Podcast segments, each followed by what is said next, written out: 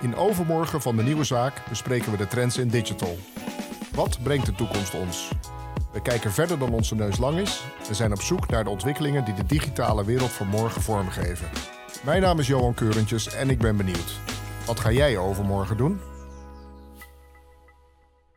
Welkom bij weer een nieuwe aflevering van Overmorgen, de podcast van de Nieuwe Zaak. Over thema's die uh, iedereen aangaat, maar vooral de mensen die uh, zich bewegen op het digitale vlak. En vandaag gaan we het hebben over content. Content. Met, uh, met Jasper, Jasper Koekoek. Jasper, kun je jezelf even kort voorstellen? Ja, ik ben, ik ben Jasper, content specialist bij de Nieuwe Zaak. Nou, nu al Zeven jaar. Ja, uh, en ik zie eigenlijk dat content steeds breder wordt, maar daar gaan we het zo nog wel even over, uh, over hebben. Ik ben begonnen eigenlijk bij de SEO-afdeling hier. Inbound marketing specialist was toen mijn, uh, mijn functietitel. Ja, en eigenlijk gaat dat steeds breder sindsdien. Vanuit keywords, content maken, zie je eigenlijk dat er op allerlei vlakken nu content wordt gemaakt.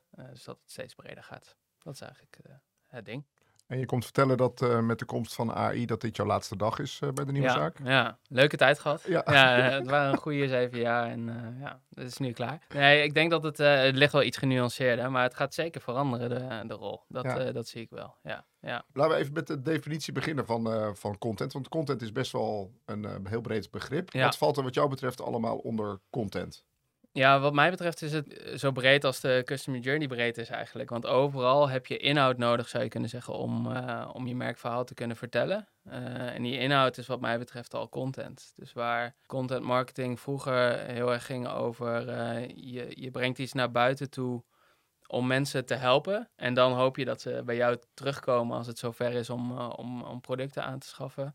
is het nu eigenlijk, wordt content nu gebruikt in campagnes op social, op, uh, um, nou, in de hele wijde wereld om, uh, om eigenlijk je merkverhaal uh, mee te kunnen vertellen. Dus de term content is gewoon breder geworden in die zin. En hebben we het dan hier over tekst, beeld, video, alles? Ja, eigenlijk uh, zeggen wij altijd tekst, uh, een combinatie van tekst en beeld. Dat is eigenlijk art en copy van vroegere reclamebureaus ja. eigenlijk. Ja, en beeld is ook video, is bewegend beeld. Uh, maar die combinatie maakt eigenlijk ja, communicatie, zou je bijna kunnen zeggen, of content. waarmee je een bepaalde boodschap overbrengt. En uiteindelijk is dat wel de kern van marketing op zijn minst, ja. Nou, zijn er hier heel veel verschillende marketingdisciplines. Ja. Uh, je noemde net al even SEO of uh, inbound marketing, maar natuurlijk ook advertising, conversieoptimalisatie, uh, data specialisten. Waarom, wat vind jij zo leuk aan content?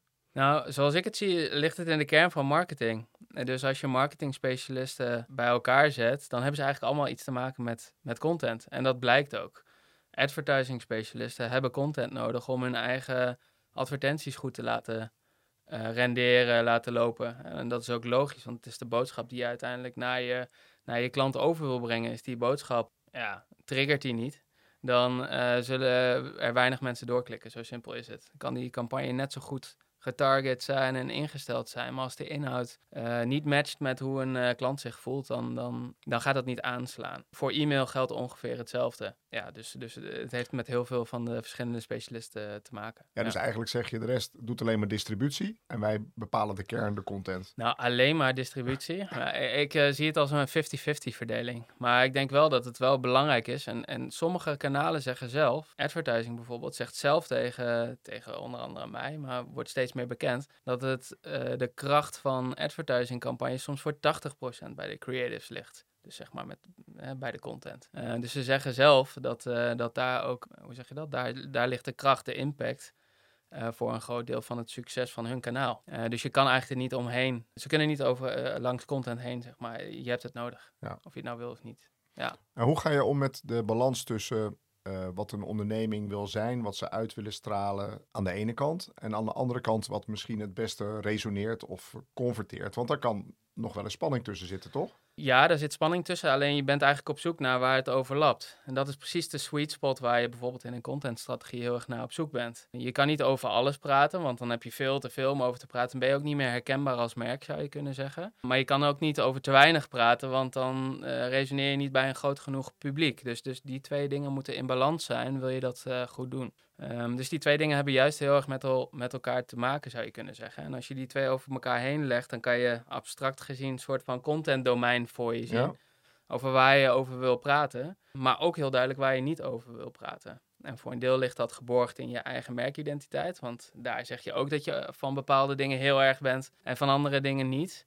Uh, maar voor een deel moet je ook weten hoe, hè, hoe je een doelgroep daarop reageert of welke, welke nou, vragen dat wou ik net zeggen, want het gaat er natuurlijk niet alleen om waar jij over wil praten, Nee. maar ook waar de doelgroep eh, behoefte aan heeft. Ja, dus, dus wat ik zie is dat de meeste, eh, meeste organisaties, zou ik willen zeggen, heel goed weten waar ze zelf over willen praten. Ja, Dat is eh, vaak wel goed voor elkaar. Maar om dat te matchen met eh, iets wat relevant is in de samenleving of relevant is voor doelgroepen, dat is veel moeilijker. Om echt goed te begrijpen hoe je doelgroepen in elkaar zitten en wat daar aan vragen leeft en aan eh, oplossingen gewild is, zeg maar. Ja. Wat ik interessant vind is dat je net no- noemde je het woord strategie.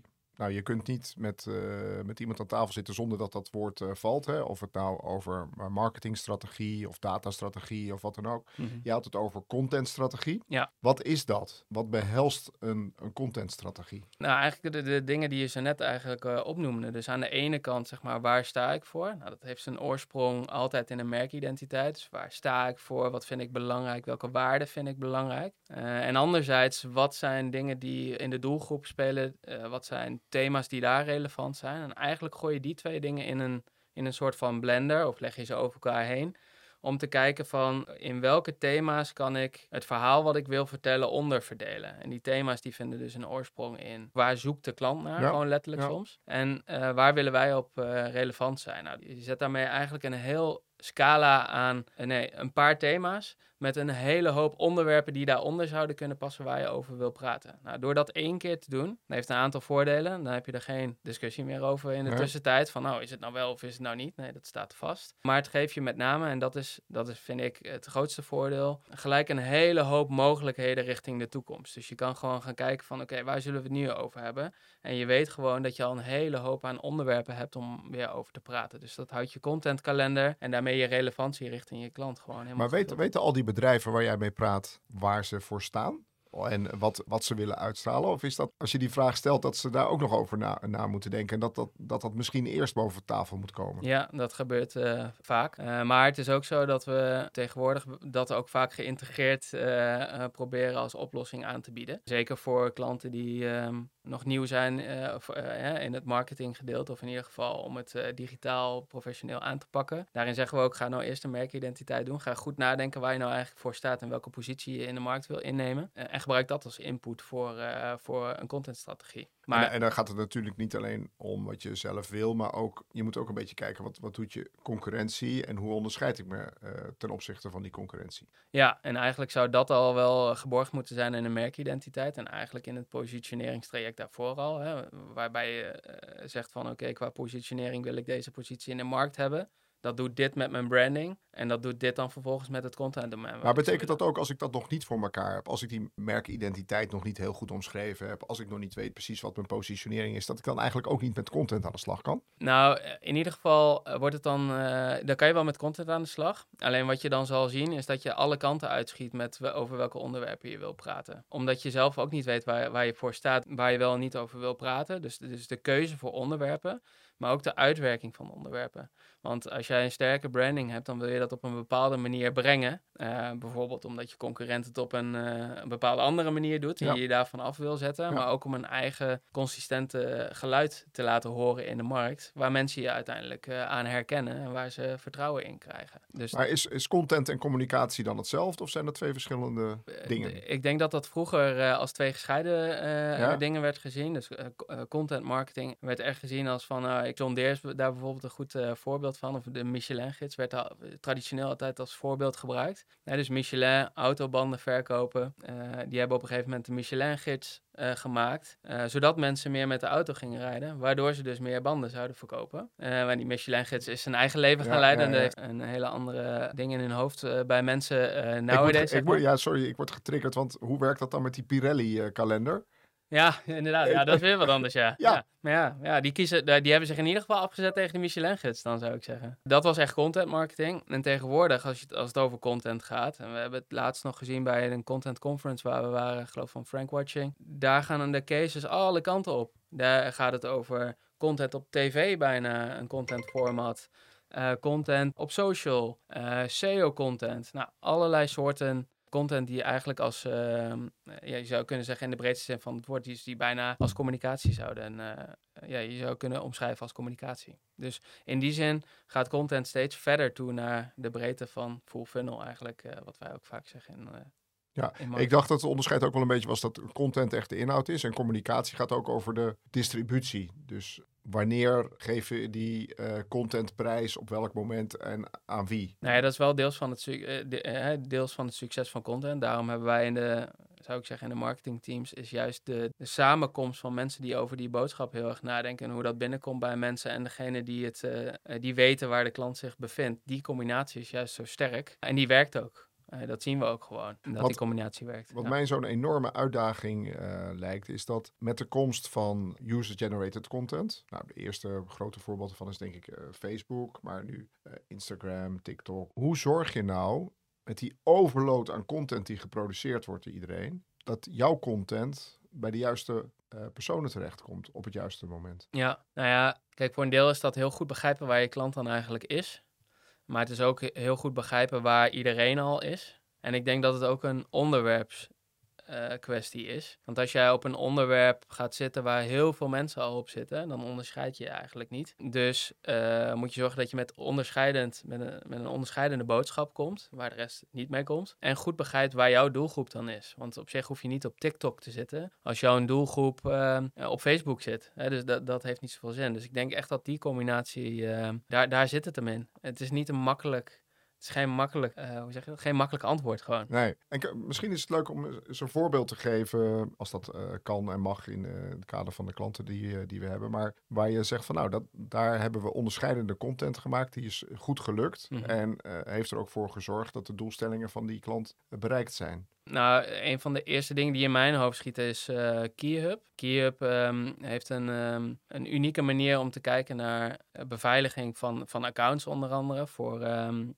voor bedrijven. Dus, ja. dus uh, Onder andere een uh, wachtwoordkluis, maar ook uh, allerlei andere dingen die ze daarin aanbieden. Nou, die zijn heel erg actief in de, in de overheidsbranche. Bij de overheid is het heel belangrijk om compliant te zijn. Dus met andere woorden, aan regelgeving te voldoen. Ja. dat is best wel taaie kost. Het is echt technisch gezien ja, best wel ingewikkeld. Dus we hebben geprobeerd om dat simpeler te maken. Onder andere door bijvoorbeeld checklists aan te bieden voor, voor overheden.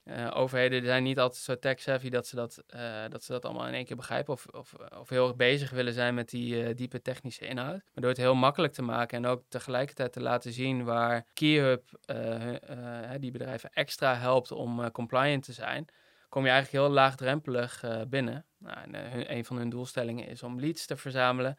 die checklist stond ook achter een, achter een formulier, waardoor je daar je e-mailadres achter kon laten. En daar zijn echt veel, veel leads mee binnengekomen. Nou, dat is best wel een mooie manier om een gesprek te starten. Ja, ik ben ook al super blij met dit voorbeeld. Want ik denk dat heel veel mensen bij content denken aan hele inspirerende content. Heel erg mooi gemaakt, flashy. Ja. En het eerste voorbeeld wat jij geeft is een checklist. Ja. Het is belangrijk, denk ik, dat uh, bedrijven er ook op die manier over nadenken. Dat dat ook onderscheidende content kan zijn. Exact, ja. En uh, de content waar jij het over hebt, hè, dus, dus meer ins de inspirerende kant op. Of misschien zelfs uh, de woordgrappen die je vaak bij bol.com voorbij ziet komen. Of bij Coolblue misschien. Ja. Dat heeft ook zijn waarde. Dus dat is ook hartstikke belangrijk. En zo zie je dat in elke fase van, van de customer journey die we dan gebruiken, dat dat terug kan komen. En dat het ook belangrijk is. Ook met zijn eigen uh, doelstellingen ook bijna. De ene meer met uh, inspiratiedoelstellingen en de andere uh, in dit geval met leadgeneratiedoelstellingen.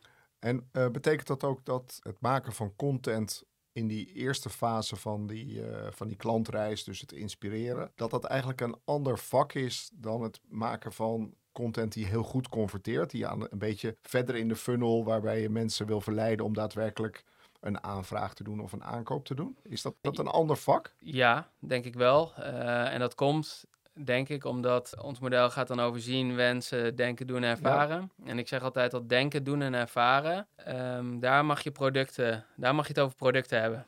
En in de zien- en wensenfase niet.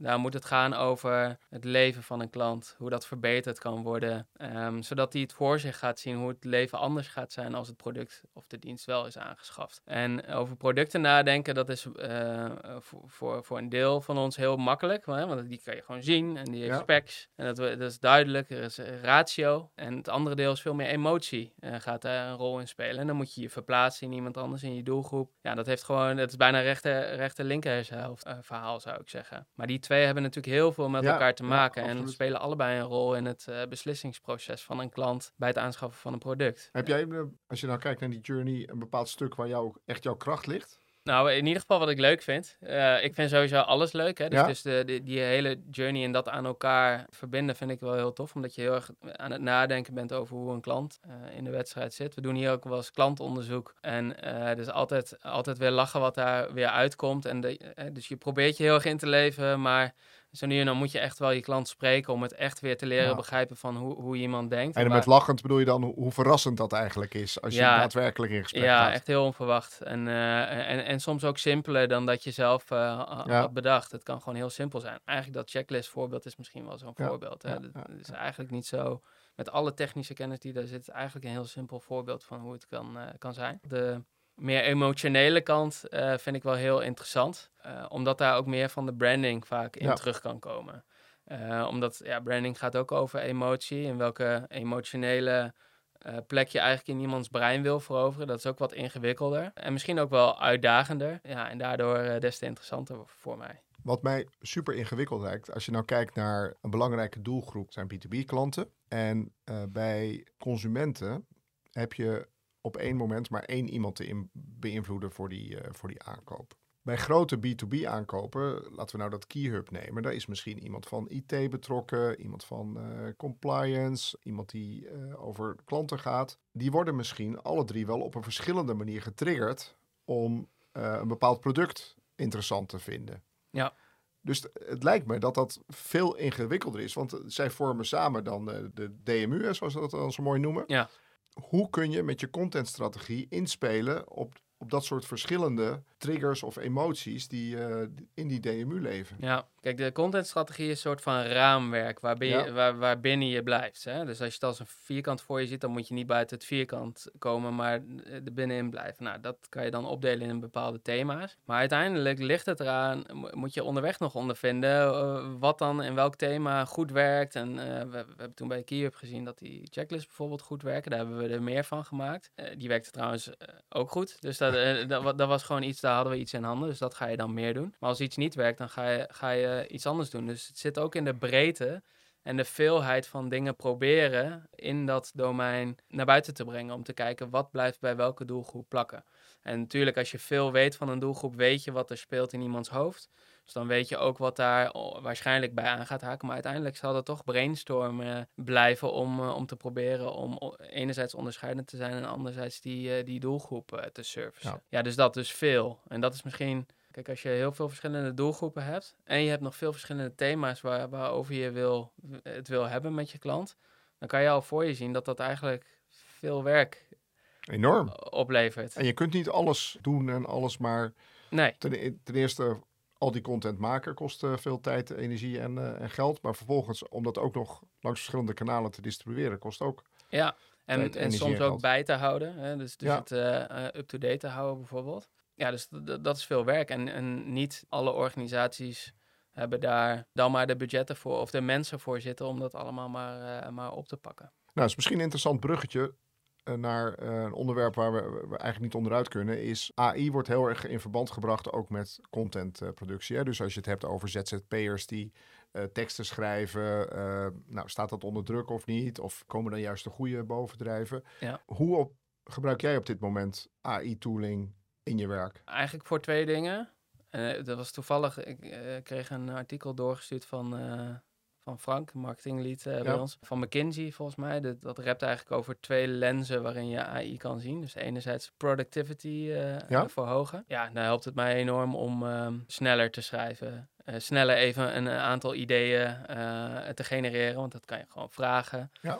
Dus daar versnelt het, versnelt het enorm. En anderzijds op specifieke user, use cases het verschil te maken. Nou, dan moet ik zeggen dat ik daar nog niet altijd, of, nog, nog niet specifiek zelf daar heel veel mee bezig ben geweest omdat ik meestal in het ideeën bedenken zit. Dus veel, veel meer in ideeën ja. handel, zeg maar even. Maar die specifieke use cases, die zie ik wel links en rechts voorbij schieten. Dus als het nou gaat over deze podcast bijvoorbeeld versnijden naar tien clips voor op social nou, daar is gewoon een AI voor. Dus waar je eerder dat allemaal zelf eh, handmatig moest versnijden, is dat nu één keer doen. Ondertitelt en wel en het is klaar. Ja, specifiek voor video-editing is dat natuurlijk gewoon uh, uh, helemaal top. En zo zijn er nog wel meer.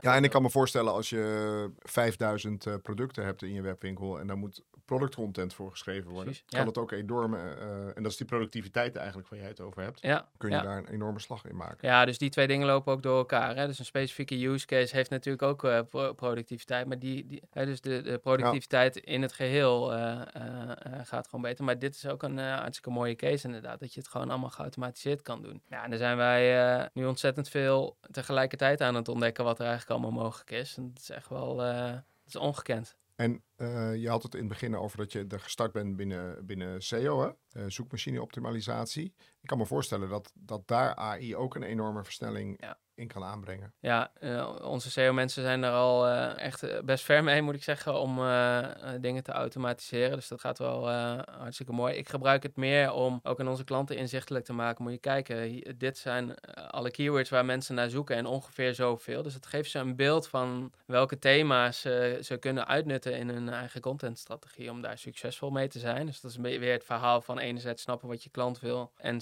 snappen wat je zelf wil vertellen en daar dan de overlap in in vinden. Maar ja, tegenwoordig kan je, kan je een keyword in, invoeren en dan schrijft hij de tekst voor je. Zo simpel is het eigenlijk al wel. Ja. En je kan je daarin dan afvragen, en dat vraag ik me ook nog wel eens af, of dat altijd de kwaliteit is die je wil, of die onze klanten willen. Ehm, want wij hebben echt wel klanten met uh, nou, in een niche-markt zou je kunnen zeggen, waar veel technische kennis heel belangrijk is. Ik denk dat KeyUp zo'n voorbeeld is, maar bijvoorbeeld LBS ook in de lopende banden uh, service. Ja, en daar merk je dat als wij dat uh, via een AI zouden doen, dan komen die klanten echt bij ons van het is gewoon technisch onjuist. Ja, precies. Ja. Omdat uh, de AI dus daar, daar gewoon nog, niet goed genoeg. Omdat zij echt informatie nog hebben in hoofden die nog niet out there is. En daarom willen we juist uh, content gaan doen met ze. Dus het is een beetje dubbel uh, daarin. Ja. Kun jij een top 3 geven van do's en don'ts als het gaat om contentstrategie of het maken van content? Wat zijn nou de drie, wat jou betreft, de, de mogen er ook twee zijn of vier, maar de, de grootste fouten die gemaakt worden als het gaat om content? Zeg maar content alleen maken voor je, voor je, over, over jezelf. Dat, dat is een, een van de uh, dingen die je vaak ziet. Ook al bijvoorbeeld op inspiratieplatforms als social media, uh, social media eigenlijk. Hè? Praten over je producten, praten over je organisatie. Ja, je kan je afvragen hoe relevant dat is. Hè? Want uh, misschien moet het, moet het gaan over de, de uitdagingen van je klant. En dat is eigenlijk waar dat content domein verhaal ook over gaat. Dus, dus, dat is die persoon op die verjaardag die eigenlijk alleen maar over zichzelf aan het Ja, vind je dat een leuk persoon? Nee, mm, toch? Nee, precies. Dus ja. en daar zitten mensen ook niet zo op te wachten. Die hebben gewoon uitdagingen. Ja, tenzij je natuurlijk wereldberoemd bent, en dan willen mensen alles van je weten. Maar ja, precies, voor de meeste bedrijven geldt dat. Nee, dat geldt meestal niet. En uh, dus je bent relevant op, op, het, op het moment dat je, dat je iets toe te voegen hebt aan het leven van iemand anders. Zo moet je het eigenlijk zien. Dus daar wil je heel veel over praten, wil je ze verder brengen. Dat sowieso. Uh, goede doelstellingen kiezen bij de content die je maakt. Dus uh, als jij aan het inspireren bent, moet je content niet af gaan rekenen op euro's. Nou, dat lijkt evident. En als we, het, eh, als we het erover hebben, dan knikt iedereen van ja. Maar toch gebeurt het nog best maar de, Maar de volgende vraag is dan, hoe dan wel? Hoe meet je dan wel of, of het goed gedaan is? Ja, dat, dat, dat, dat moet dus passen bij de, bij de doelstelling die je daarbij hebt. Wat mij betreft, als je op social um, uh, bezig bent, dan ben je echt uh, mensen aan je aan het binden. Dat is echt een bindingskanaal wat mij betreft. En, en uh, dus ja, dus engagement bijvoorbeeld ja. een belangrijke. Ja. Dus hoe, ja, hoe betrokken zijn mensen eigenlijk bij je post? Wat hebben ze ermee gedaan? hebben ze het gelezen? Hoeveel tijd hebben ze aan besteed? Ja. Hebben ze doorgepost? Exact, ja. En dan kan je aannemelijk maken dat als mensen in die fase heel geïnspireerd zijn geraakt, dat een deel daarvan uh, meer informatie zal gaan zoeken, bijvoorbeeld. Ja, dat. Nou, sowieso. Um, dus met die doelstellingen in het achterhoofd is wel, is wel heel belangrijk. En ook, het is vaak ook dat we kijken naar van, oké, wat is in de markt een beetje geëikt? Oh, dat doen we dan ook. En eh, dan weer anders. Dus probeer daarin ook wat onderscheidender te zijn dan. eh, want Ja, anders ja. wordt het heel gemiddeld. Ehm, en zeker, ik zou bijna willen zeggen, ga ik heel kort door de bocht. En misschien worden dan AI-mensen heel erg boos op mij, zoals Menno of zo. Ehm, maar. ehm, Daarvoor, daarvoor moet je de vorige podcast eh, terugluisteren. ja, precies. Ja, ja goede podcast trouwens. Werd goed ontvangen, heb ik ook begrepen. Want anders wordt het allemaal hetzelfde. Dus als we de, de wereld nog meer volstoppen met meer van hetzelfde, Ja, en dan wordt de AI ook nog meer van hetzelfde. Want die, eh, die, die gebruikt die wereld om, nou, Ja. enzovoort. Dus dan, volgens mij kom je dan in een, eh, in een soort van situatie terecht waar je niet wil zijn. Dus ik geloof heel erg dat elk, elk merk, elke organisatie juist iets heel specifieks Ja. in zich heeft. Eh, vaak zit dat nog in de hoofden van mensen vast, wat naar buiten moet. En juist dat is de uitdaging. AI kan daarbij helpen. Maar AI gaat niet verzinnen wat er in de hoofden van die mensen zit. Want dat zit in de hoofden van die mensen. Ja. Dus, dus wees daar ook onderscheidend in. Durf daar onderscheidend in te zijn. Ja, nou is het natuurlijk wel zo dat eh, er was afgelopen zondag een hele interessante eh, uitzending van Theo Maassen met de zomergasten. Daar werd ook gesproken over eh, inzet van AI bij het spel Go, hè, wat eigenlijk veel ingewikkelder is dan, eh, dan schaken. De, de key was daar geloof ik Z37, waarbij opeens het inzicht kwam dat door middel van artificial intelligence er wel echt iets nieuws werd gedaan. Dus Ja. geen analyse van duizenden oude partijen en op basis daarvan een keus maken, maar dat daar toch enige vorm of gevoel van creativiteit naar boven kwam. En da- daar hebben wij het in AI nog niet heel veel over. Maar dat, dat zou wel next level zijn natuurlijk. Ja, het is wel zo dat die, die, die move was, was gebaseerd wel op heel veel partijen en over, eh, op eigen ding. Maar hij deed, eh, de AI deed iets wat eh, totaal onverwachts was. Totaal onverwachts was. ja. Eigenlijk ongehoord. Ja. Eh, gewoon alle Ja. specialisten, en- maar ook de makers van de AI. Ja, die waren- waren, heel waren verbaasd. verrast. Ja, ja, ja. Ja, Maar dat, dat zou kunnen betekenen dat je dus dat AI wel af en toe met iets verrassends onderscheidends eh, zou kunnen Ja. komen. En niet per se eh, het gemiddelde van wat er al is. Ja, inderdaad. En dat heeft dan weer te maken met, met de prompt uiteindelijk. Ja. Eh, ook als ik goed naar die podcast van Menno heb geluisterd. Daar gaat het natuurlijk om. Dus de, prompt is eigenlijk welke vraag stel je. Ja, dus welke vraag stel je de AI? dus de, de, de vraag inderdaad die je de AI stelt maakt of het antwoord potentieel creatief of, of, of verrassend zou kunnen zijn. Maar dat is wel interessant. En daar, daar wil ik, tenminste, hoe zeg je dat? Dat heb ik nog niet gezien. Nee. Eh, dat, dat moet ik nog zien. Daar ben ik wel heel erg in geïnteresseerd. Want ik Prompt graag, engineering. Ja, dat sowieso. Maar ik zou ook graag een AI-collega hebben die gewoon met allerlei nieuwe inzichten komt. Dat zou Ja. natuurlijk super zijn. Ja. Nou ja, wellicht binnen de, de groep waar we nu onderdeel van zijn, eh, United Playgrounds, eh, is dat een thema wat we niet alleen binnen de nieuwe zaak, maar ook met onze, de collega-bedrijven Liveful, 100%, e-mail en eh Verve op kunnen pakken. ja, want het zijn zulke grote thema's waarbij het goed is, denk ik, om dat in gezamenlijkheid, in gezamenlijkheid te doen. ja, sowieso. Ja.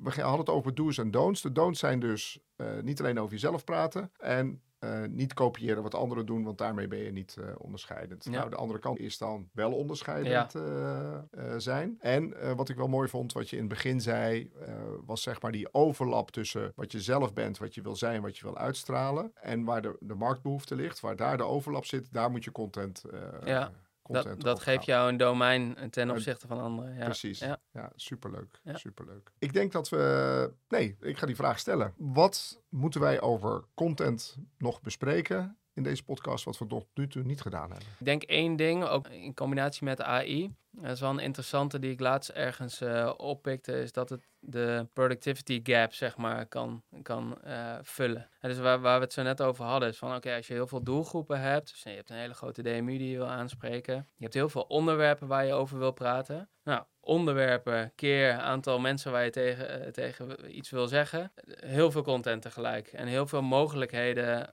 om, om over te praten. Heel weinig mensen in de organisatie en beperkte productiviteit. Nou, als je nou ergens AI dan voor kan gebruiken, is het om die gap te vullen. Dus dat is nog wel een hele eh, belangrijke om over na te denken. Misschien voor, voor de, als mensen deze podcast hebben geluisterd, om eens eh, over door te denken van hoe kan ik zorgen dat mijn eh, content specialisten intern eigenlijk de, de, de hefboom van AI gebruiken om productiever te worden. Om dus ja, eigenlijk meer eh, van het contentdomein sneller eh, te gaan opvullen met, eh, met relevante content. Die, En zou, zou, zou dat kunnen betekenen, Jasper, dat je heel veel tijd en energie besteedt aan een hele goede onderscheidende boodschap, laten we zeggen content, voor één combinatie van een product of dienst en iemand uit je doelgroep. En dat je vervolgens AI inzet om te zeggen van nou, deze boodschap tweakt die nou naar andere producten of andere diensten of andere doelgroepen. Ja, dat zou een, uh, kunnen zijn. Ik, ik geloof heel erg dat, je, dat de rol zeg maar, verandert naar goed nadenken wat die ander nou beweegt en wat je zelf echt zou willen vertellen. Dus, dus heel onderscheidend zijn in wat je wil vertellen en welk domein je wil pakken. Heel goed begrijpen wat er in de klant omgaat. Die twee dingen bij elkaar brengen. En het dan uitlaten voeren door, door, door, door, AI. En dat is de hefboom. Dus als je zelf goed hebt nagedacht en misschien op termijn komen er nog hele betrouwbare AI's of AI-programma's die ideeën ook nog zelf kunnen, kunnen verzinnen. Maar voor nu. Zelf een idee verzinnen, ja. concept en de uitwerking ja, ik denk dat de kracht van uitwerking nu heel erg bij de AI ligt. En straks schuiven die misschien op naar, uh, naar ons domein van, uh, van het ideeën verzinnen. Maar uh, voor nu is het nog heel erg die productivity gebruiken, zou ik zeggen. Ja, ja mooi, dankjewel. Ja. we sluiten altijd af met de vraag, omdat deze podcast heet Overmorgen. Wat ga jij overmorgen doen? En, en dat mag letterlijk, want dan is het zaterdag. Ja. Maar mag ook overdrachtelijk van wat je nu direct gaat doen. Wat... Eigen podcast beginnen, sowieso. Samen met Menno. Dus dat, dat ga ik in de overdrachtelijke overmorgen doen. Ja, uh, dat gaat dan weer. Dus dan kan ik gewoon uitgefaseerd uh, worden als host. Uh, nee, want deze podcast blijft toch bestaan? Oh, of ja, weet ik niet. Ja, moeten we aan Lorena vragen. Vast wel, vast wel. Ja, dat gaat, zal meer over dus de cultuurkant van de zaak gaan. Dus hoe, hoe gaan mensen eigenlijk om met die technologie en wat gebeurt daarvoor? wat gebeuren daarvoor grappige dingen? Eigenlijk een soort internetcultuur. Vinden wij heel interessant. Dus daar, we vinden dat we daar iets mee moeten. Leuk. Dus dat. Ja. Dat en zaterdag? En zaterdag, mijn moeder is met pensioen gegaan, dus wij gaan heerlijk uit eten met het gezin om te vieren dat mijn moeder niet meer hoeft te werken vanaf nu. Ja, ja, ja. Werken is toch heerlijk? Werken is heerlijk, maar uh, stoppen met werken. Stoppen met werken schijnt ook heerlijk te zijn als ik mijn moeder moet geloven. Ja, ja, ja.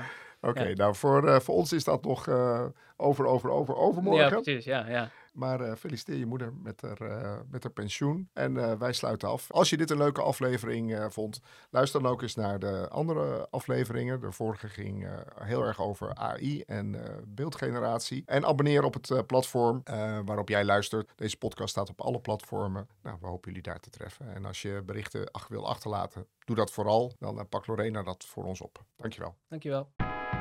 Dit was Overmorgen. Volg ons op Spotify, Apple Podcast of het platform waarop je nu luistert. En check alle show notes op denieuwezaak.nl slash overmorgen. Ben jij eruit wat je overmorgen gaat doen? Deel het op je socials of laat een review achter in de podcast app.